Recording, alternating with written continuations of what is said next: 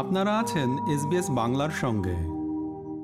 সম্প্রতি অনুষ্ঠিত হয়ে যাওয়া টি টোয়েন্টি ক্রিকেট বিশ্বকাপের খবর সংগ্রহ করতে ক্রিকেট বিশ্বের বিভিন্ন দেশ থেকে অনেক সাংবাদিকেরাও এসেছিলেন অস্ট্রেলিয়ায়। তেমনি একজন হলেন বাংলাদেশের ক্রীড়া সাংবাদিক আপন তারিক। অস্ট্রেলিয়ায় থাকাকালীন তার অভিজ্ঞতা নিয়ে তিনি কথা বলেছেন এসবিএস বাংলার সঙ্গে। প্রায় কুড়ি বছরেরও বেশি সময় ধরে বাংলাদেশের বিভিন্ন গণমাধ্যমে সাংবাদিক হিসেবে কাজ করছেন আপন তারিক। ছাত্র থাকাকালীন অবস্থায় তিনি বাংলাদেশের প্রখ্যাত দৈনিক বাংলার বাণী পত্রিকায় কাজ শুরু করেন। তারপরে ভোরের কাগজ, আমার দেশ বিডি নিউজ টোয়েন্টি ফোর ছাড়াও কাজ করেছেন এনটিভিতে। বর্তমানে তিনি online news portal Dhaka post dot কমে ক্রীড়া সাংবাদিক হিসেবে কর্মরত আছেন। সেই কাজের খাতিরেই সম্প্রতি তার অস্ট্রেলিয়ায় আসা হলো। মূলত টি টোয়েন্টি বিশ্বকাপে বাংলাদেশের খেলাগুলোর খবর সংগ্রহ করাই ছিল মূল উদ্দেশ্য। তবে সেই সাথে অস্ট্রেলিয়ার বিভিন্ন শহরে অবস্থানের সময়ে একজন পরিব্রাজকের চোখ দিয়ে সেই শহর ও শহরের মানুষদেরও খুব কাছ থেকে দেখেছেন তিনি। আপন তারিক বলেন, অস্ট্রেলিয়া এমন বড় একটা দেশ এবং এক এক শহরের নিয়ম, প্রকৃতি ও মানুষেরা এত ভিন্ন যে তার কাছে মনে হয়েছে যেন এক দেশের মধ্যে আসলে অনেকগুলো দেশ। এসবিএস অস্ট্রেলিয়ার মেলবোর্ন অফিসের স্টুডিওতে বসে কথা হলো সাংবাদিক আপন তারিকের সঙ্গে। চলুন শোনা যাক সেই আলাপচারিতা। এসবিএস বাংলায় আপনাকে স্বাগতম আপন তারিক শুরুতে আপনার নিজের সম্পর্কে কিছু বলুন। হ্যাঁ আমার নিজের সম্পর্কে যদি বলি আমি গত বিশ বছর যাবৎ বাংলাদেশে সাংবাদিকতা করছি। আমি স্পেশালি স্পোর্টসে কাজ করি। বেসিক্যালি আমি আসলে প্রিন্ট মিডিয়ার মানুষ তো আমি টেলিভিশনে কাজ করেছি। এখন রয়েছি ঢাকা পোস্ট এটা একটা অনলাইন নিউজ পোর্টাল অস্ট্রেলিয়ায় আপনি কতদিন হলো এসেছেন এবং কোন কোন শহরে গিয়েছেন? অস্ট্রেলিয়া আমি তেইশে অক্টোবর এসেছি। তো আমার আসার উদ্দেশ্যটা ছিল আসলে যেহেতু আমি স্পোর্টসের মানুষ, আমি একটা স্পোর্টসের ইভেন্ট কভার করতে এসেছি। আমি আইসিসি টি টোয়েন্টি বিশ্বকাপ সেটা আমি কভার করতে এসেছি। অস্ট্রেলিয়া আমার সিডনি দিয়ে শুরু, অস্ট্রেলিয়া তো সেই জায়গায় পাঁচ দিনের মতো ছিলাম। তারপর আমি ব্রিসবেনে আসি। ব্রিসবেন থেকে ব্রিসবেন বাংলাদেশের ম্যাচ ছিল সেটা কভার করে এডিলেটে আসি। তো এডিলেটে আমি লম্বা একটা সময় ছিলাম। লম্বা বলতে আমার ট্যুরের হিসেবে লম্বা সাত দিনের মতো ছিলাম। তো এডিলেট থেকে আমি এসেছি মেলবোর্নে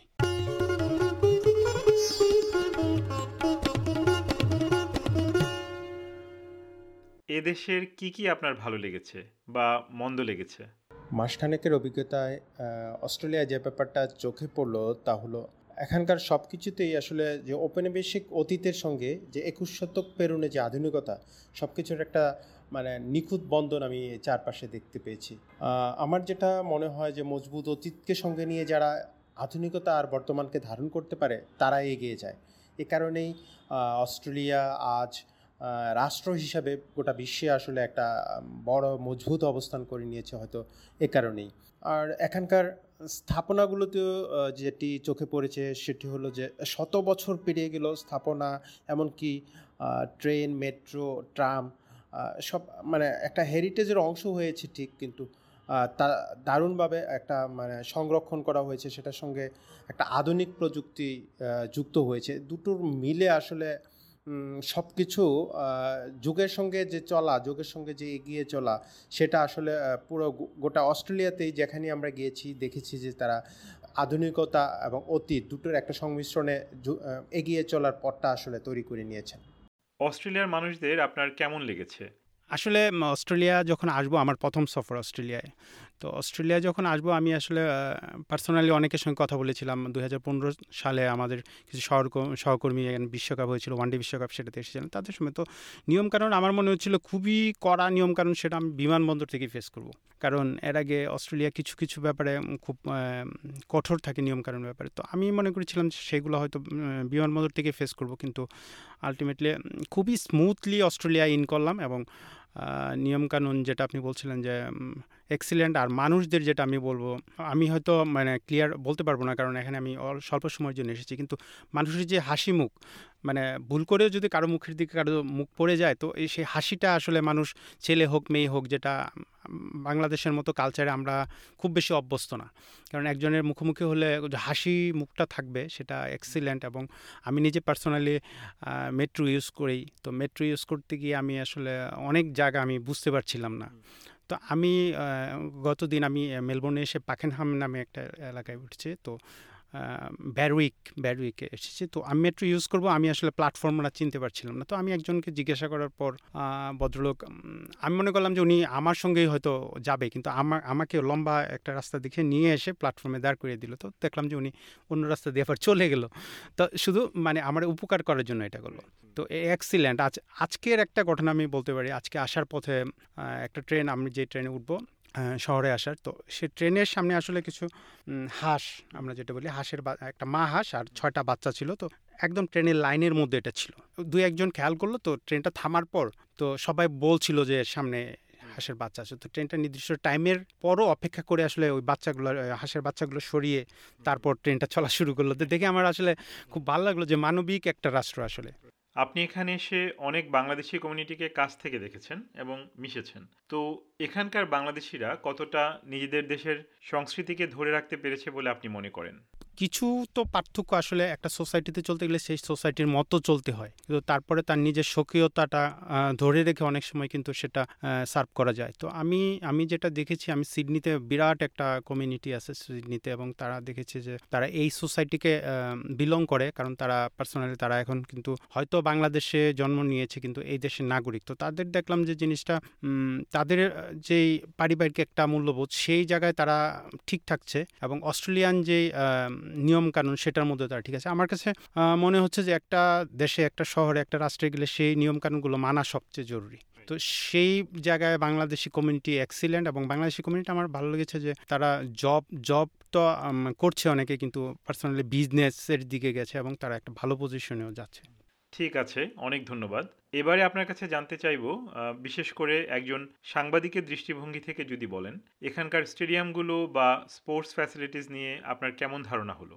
শুরুতে আমি যে কথাটা বলছিলাম, আসলে যখন আমরা সীমিত পরিসর থেকে আসলে বড় জায়গায় যাই, বড় একটা লার্জার পিকচার দেখি, তখন আমরা আসলে ওই তুলনার জায়গায় আমরা আসলে তুলনা করার সুযোগ থাকে না। কারণ আমি আমি যেহেতু সাংবাদিক, আমি পার্সোনালি মাঠ কেন্দ্রিক আমার স্টেডিয়াম কেন্দ্রিক ব্যস্ততা ছিল। আমি সিডনিতে কভার করেছি, ব্রিসবেনে গ্যাভায় ছিলাম এডিলেটে ছিলাম।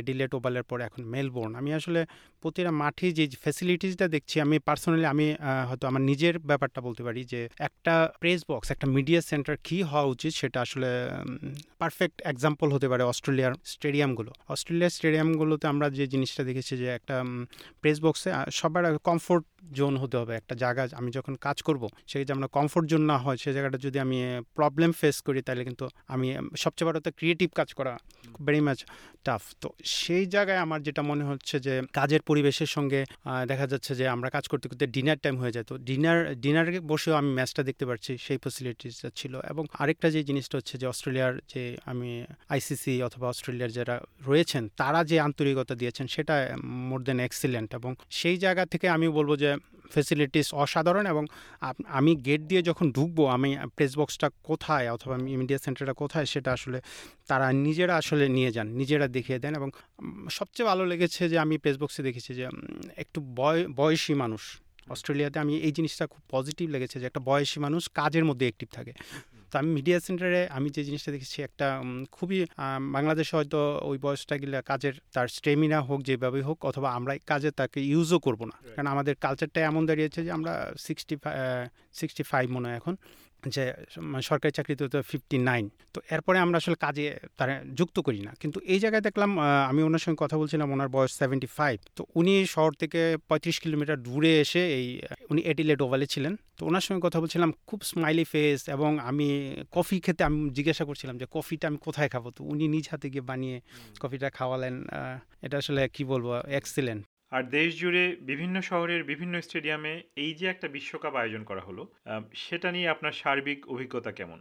আমি সর্বশেষ বিশ্বকাপ করেছিলাম যেটা সংযুক্ত আরব আমিরাতে হয়েছিল। তো আমি যদি এক্সাম্পলটা এক বছরের ব্যবধানে দুটো ওয়ার্ল্ড কাপ করি সেই জায়গায় আমি যে প্রবলেমটা ফেস করেছিলাম যে আমরা ফেসবুক লাইভ করতে হয় ভিডিও ধারণ করতে হয় সাংবাদিকদের তো সেটা আসলে আমিরাতে সংযুক্ত আরব আমিরাতে করা সম্ভব ছিল না। তাদের হয়তো উম, নিয়মকানুনের কারণে আমরা মাঠ থেকে দেখা যাচ্ছে যে একটা আইসিসির এরিয়া আছে সেটা হলো সেই এরিয়াতে কিন্তু স্পন্সরদের একটা বিষয় থাকে সেটাতে ভিডিও করা যায় না দৃশ্য ধারণ করা যায় না। তো এর বাইরে এসে আমাদের কাজ করতে হয়। হয়। তো সেটা আমরা আমিরাতে পারিনি। কিন্তু অস্ট্রেলিয়াতে এসে ন্যূনতম আমরা সেটা প্রবলেম ফেস করিনি। আমরা যে জায়গায় ইচ্ছে লাইভ করতে পেরেছি যে যে জায়গায় না স্টেডিয়াম এরিয়ার বাইরে হয়তো এই জোনটার বাইরে এসে ইজিলি আমরা কাজ করতে পেরেছি। আর এখানকার যেটা হলো প্রযুক্তিও আমাদের খুবই সাপোর্ট করেছে যে হ্যাসেল ফ্রি আমরা লাইভ করতে পেরেছি যেটা খুবই আমাদের সহায়ক হয়েছে স্পেশালি সাংবাদিকদের জন্য। আমি শহরে ঢুকার আগে সিডনিতে ঢুকার আগে আমি একটা সিম কার্ড নিয়েছিলাম যেটা হলো পুরো মাসের জন্য। খুব বেশি টাকাও ছিল না ষাট ডলারের মতো। তো সেটা দিয়ে আমি পুরো কাভার করতে পারলাম। এবং দেখলাম যে এটা আনলিমিটেড ইউজ তো এই এই সব সুযোগ সুবিধা একজন সাংবাদিক হিসাবে আমার আমি আমি বলব যে আমি যেটুকু চেয়েছিলাম তার চেয়ে প্রত্যাশার চেয়ে বেশি আমি অস্ট্রেলিয়ায় গত বিশ পঁচিশ দিনে পেয়েছি। এবার একটা কঠিন প্রশ্ন।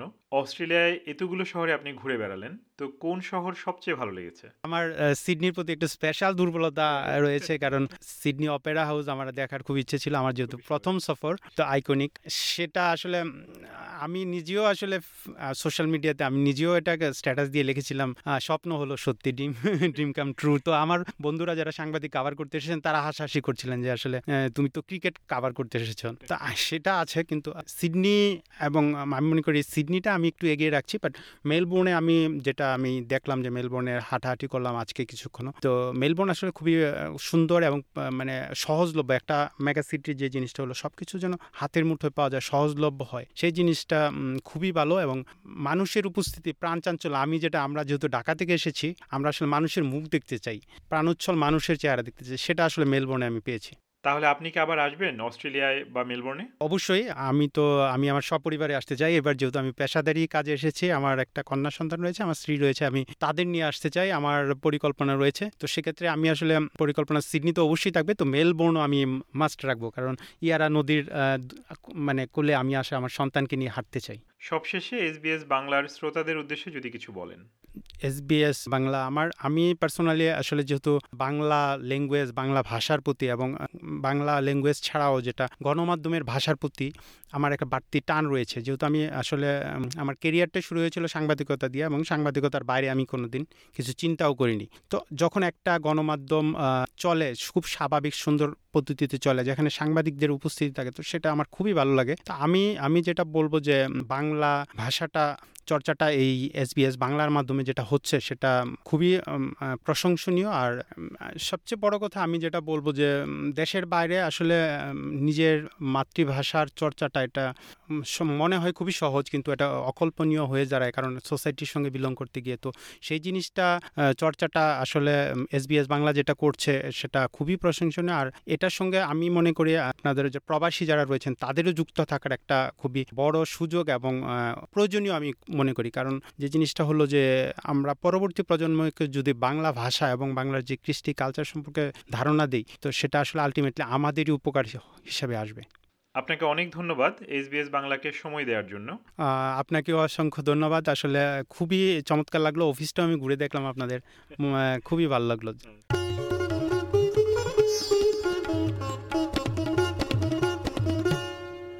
বাংলাদেশি ক্রীড়া সাংবাদিক আপন তারিকের সঙ্গে এসবিএস বাংলার সাক্ষাৎকারটি এতক্ষণ আপনারা শুনলেন। পরিবেশন করলাম আমি তারেক নুরুল হাসান।